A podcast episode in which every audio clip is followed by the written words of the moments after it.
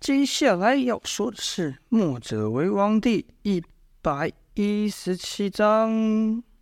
今天继续为大家讲小作《墨者为王》的故事。前面说到啊，联军的先锋官郝宪看到莫文逃跑后啊，他根本就不在意，立刻就追了上去。哎，没想到拐过一个弯道，又看到一波人马挡在面前。只是这次出现的就不是什么歪歪斜斜、萎靡不振的民兵了，是近百来位精神抖擞、一副要与敌军拼命，还一副要与敌军拼命的民兵。这次的民兵啊，手上也不再拿着什么菜刀和锄头，而是一把把锐利的长枪、长刀。范图居中而坐，立马横枪压阵。左边那一位脸上带疤的美貌女子就是阮硕了，而侧边那位少年自然就是我们的男主角童风。先锋官郝宪呐，看，哎呀，敌方摆的阵势有模有样，有模有样啊，和先前的两战完全不同，这心里不免就犯嘀咕，说道。这群家伙到底在搞什么鬼？旁边的副官用手一指阮硕，说：“哎，将军，你看，嘿，他姐姐还真不漂亮呢，看那身材也不差。”旁边又有人说：“哎呀，这些民兵换了武器又怎么样？一个只会绕跑的专将军，带几个小孩子来战前玩耍，不知道他们家还有什么姐妹没有？我一并帮将军你抓来。”可郝宪这时候却有点觉得不对劲了，收起了笑脸，说道：“哎呦，我看这阵势和之前不一样啊。”可他一旁的副官没在意啊，说道：“将军，管他也不一样，我们的人数是他们的数倍，只要将军一声令下，我们大军往前一冲杀，踩都把他们给踩死了。”可郝宪这次是真的谨谨慎起来了，他觉得之前的两仗打的态度太过奇怪，一回想。这范图的武艺也不像刚才那样啊，便疑心说道：“莫非他们在耍什么计策？”郝宪的眼睛就眯了起来，往左右看了看，说：“小心别又中了埋伏了。”嘿，同样的上，同样的当，可不能上两次。接着，郝宪就开始观察观察周遭的地势。这弯道啊，两旁并不宽，所以郝宪数百来人一字排开。就把这道给堵上了，而且这山山道的两旁啊，还好多树丛啊。郝宪心想，若有伏兵的话，那肯定就是在山道上面。看来是想给我来个左右夹击啊！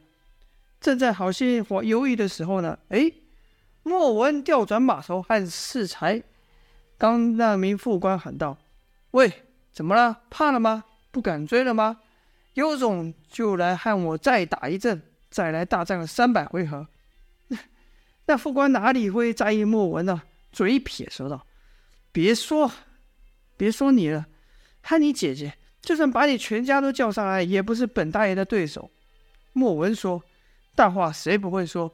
有本事就到战前来啊！我们手下见真章。”那副官就想迎上前去，却被郝宪拦住说：“慢，我觉得这事有蹊跷。”副官不在意啊，说道：“将军放心吧，这小妮子有什么好怕的？我这次不留手，一招就把她给你留抓过来，连她那漂亮的姐姐也一并帮你带上。”哎呀，在摸不清楚对方有什么虚实的情况下，郝宪自然不会贸然出战，心想：“嗯，让他去探探虚实也好。”另外一边，范图这边呢？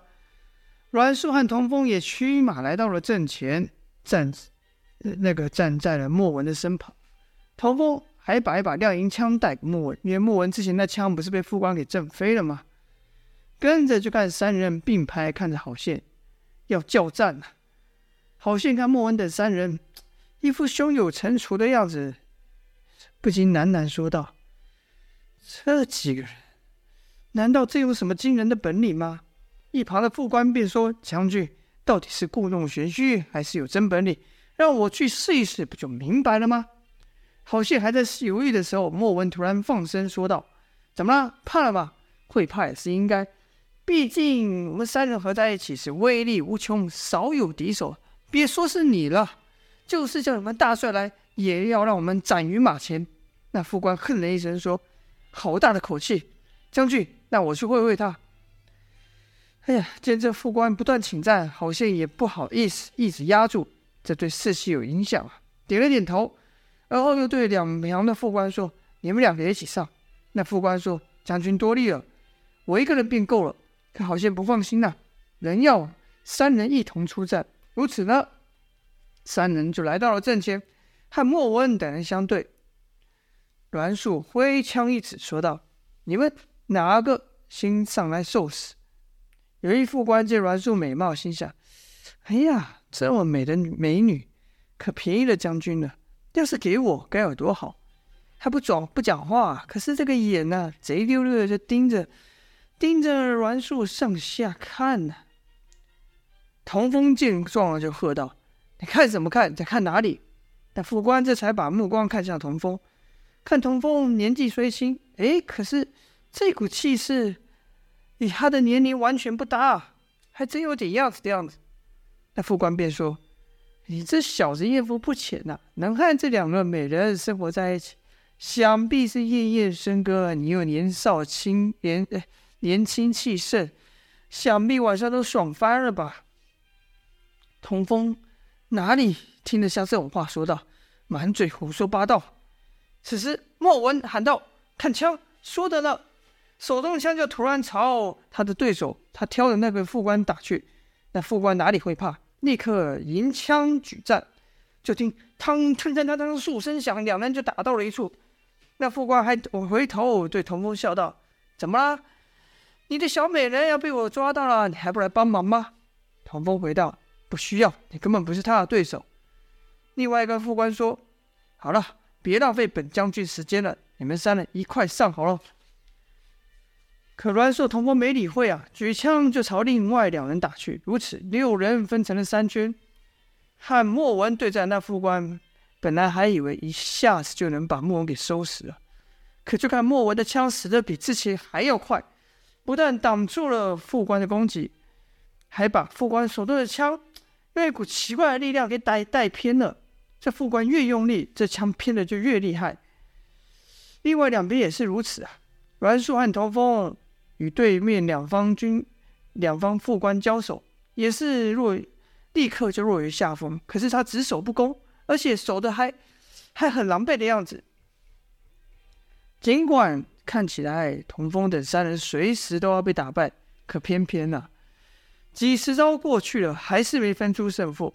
这副官亲就急了，心想：哎，这怎么回事？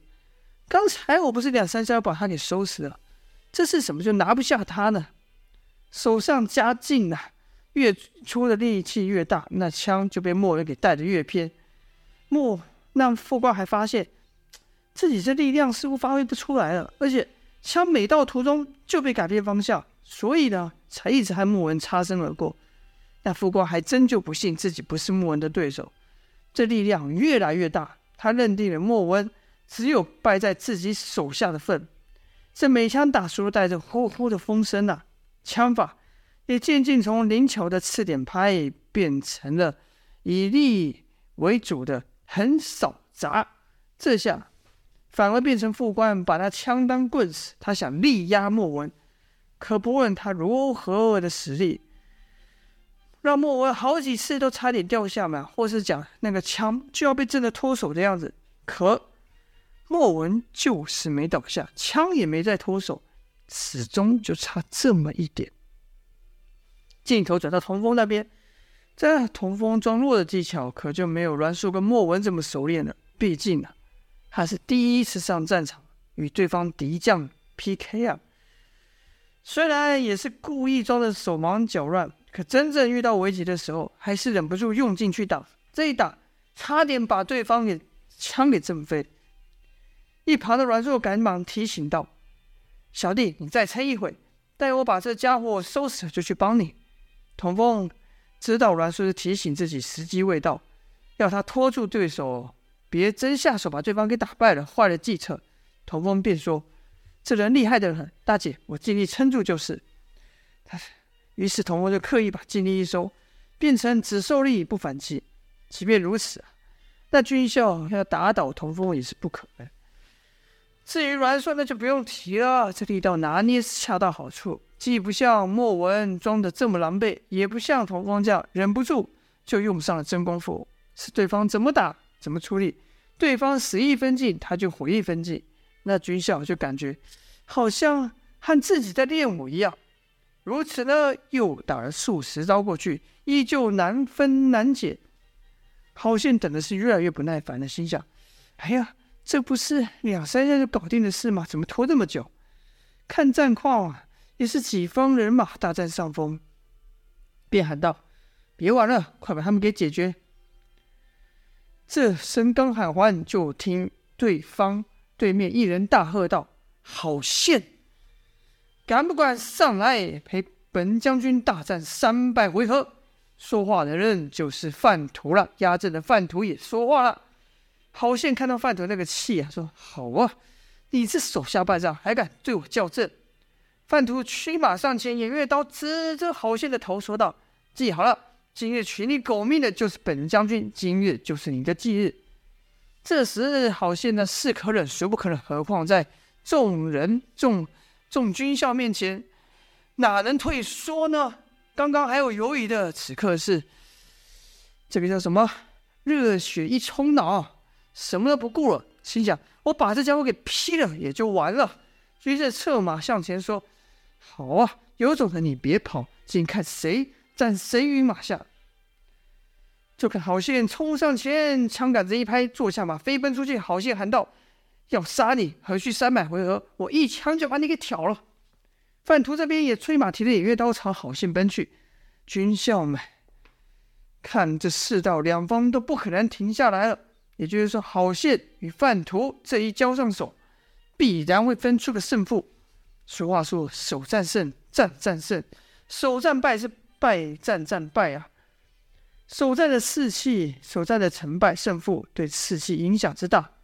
先前郝宪与范图交手，一次将范图打回城内，一次被燕萧等人从后偷袭败走，虽是各有胜负啊，但始终没有伤了两方的大将。郝宪就想，今天我把范图给挑下马，他手下那些民兵呐，必定无心再战。之后自己再率人马上前一冲杀，这场仗不就赢了吗？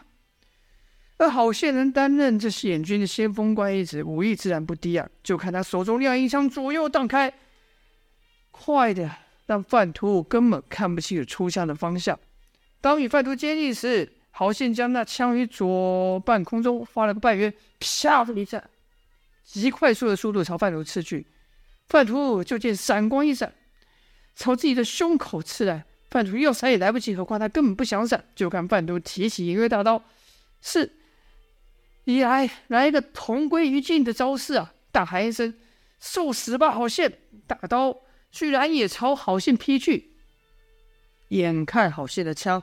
离范图胸口只剩一咪咪的时候，啪的一声，血光喷溅出来，一人倒落于马下。落马之人却是郝宪呐！却说这一下把眼军都给打傻了。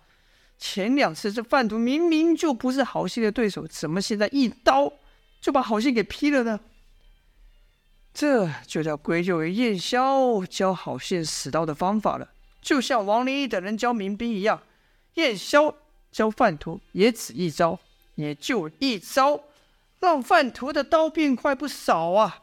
原本他就要被郝信刺于马下，没想到这一刀是反败为胜，将郝信整个人给劈成两半，倒于马下。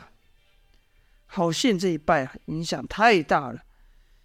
嗨，莫文、阮硕、童风交手的那些副官都不禁一愣呐、主将死了，这这怎么搞？在战场上，每一个瞬间，这都是致命的，更何况是分神发愣呢？就看那莫文架过副官的枪后，一抽腰腰间的真剑，噗的一下，那副官沿着脖子噗倒于马下。童风知道是时候，也不再犹豫。以鬼斧神工的招式，将枪从上斜下劈来，劈。这一手混着浑元功的内力，寻常军校哪挡得住啊？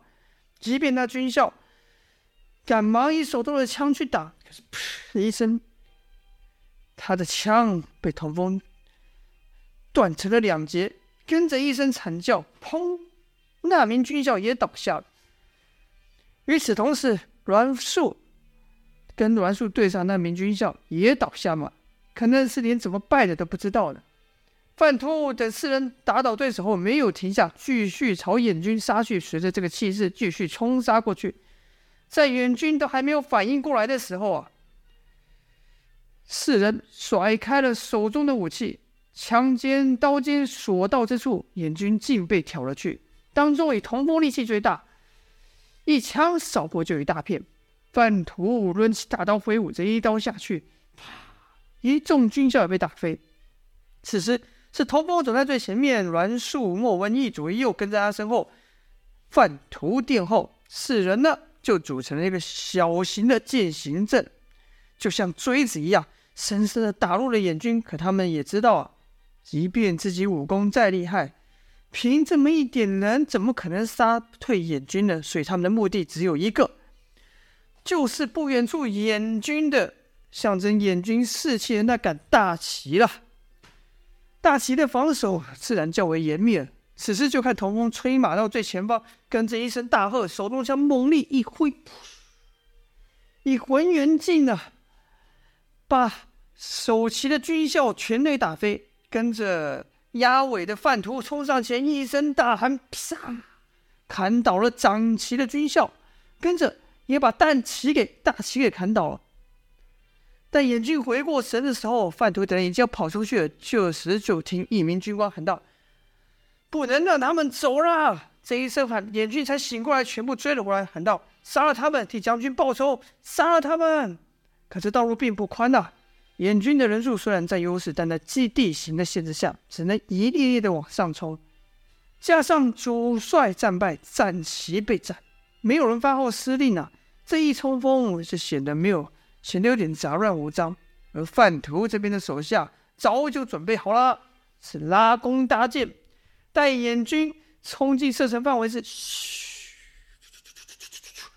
箭如雨下。跑在前面的友军登时被射倒一片，第二波箭又来，燕军又倒下一片。很快的，燕军骂道：“中计了！”他们引我们到这里，便是想我们散也散不开，在这里成为活箭靶，再冲下去，死伤只会更加惨重。撤退，撤退！可以前呢、呃，这个传令，大家有看过那古代剧嘛？像三国，那都是军校策马，对前面那一批最前面那个军校精神喊话，然后前面那个军校啊，热血一一一沸腾之后，带着后面的兵往前冲。可是传令呢？要撤退就没那么简单了，前面的听到了，后面的没听到啊，所以前面的往后跑，那后面的还在往前冲，啪，撞到一块了。当时是人踩人呐、啊，哎，这时候范图等人调转马头，偃月刀往高一一一抬，然后说道：“军校们，随我冲杀过去！”说着，数百来人在范图的率领下，回头朝燕军杀去。此时的眼军已经乱成一团了，范图的这百来人呢，从眼军的后方是大杀特杀，直杀到眼军跑出弯道四散了开，范图等人才没有继续追击下去。好了，这就是今天的内容。先锋战，吴成算是取得了小小的胜利，后方燕军的大军才在后面呢。至于后续如何？现在不能透露太多，还请各位继续收听下去，谢谢大家，下播。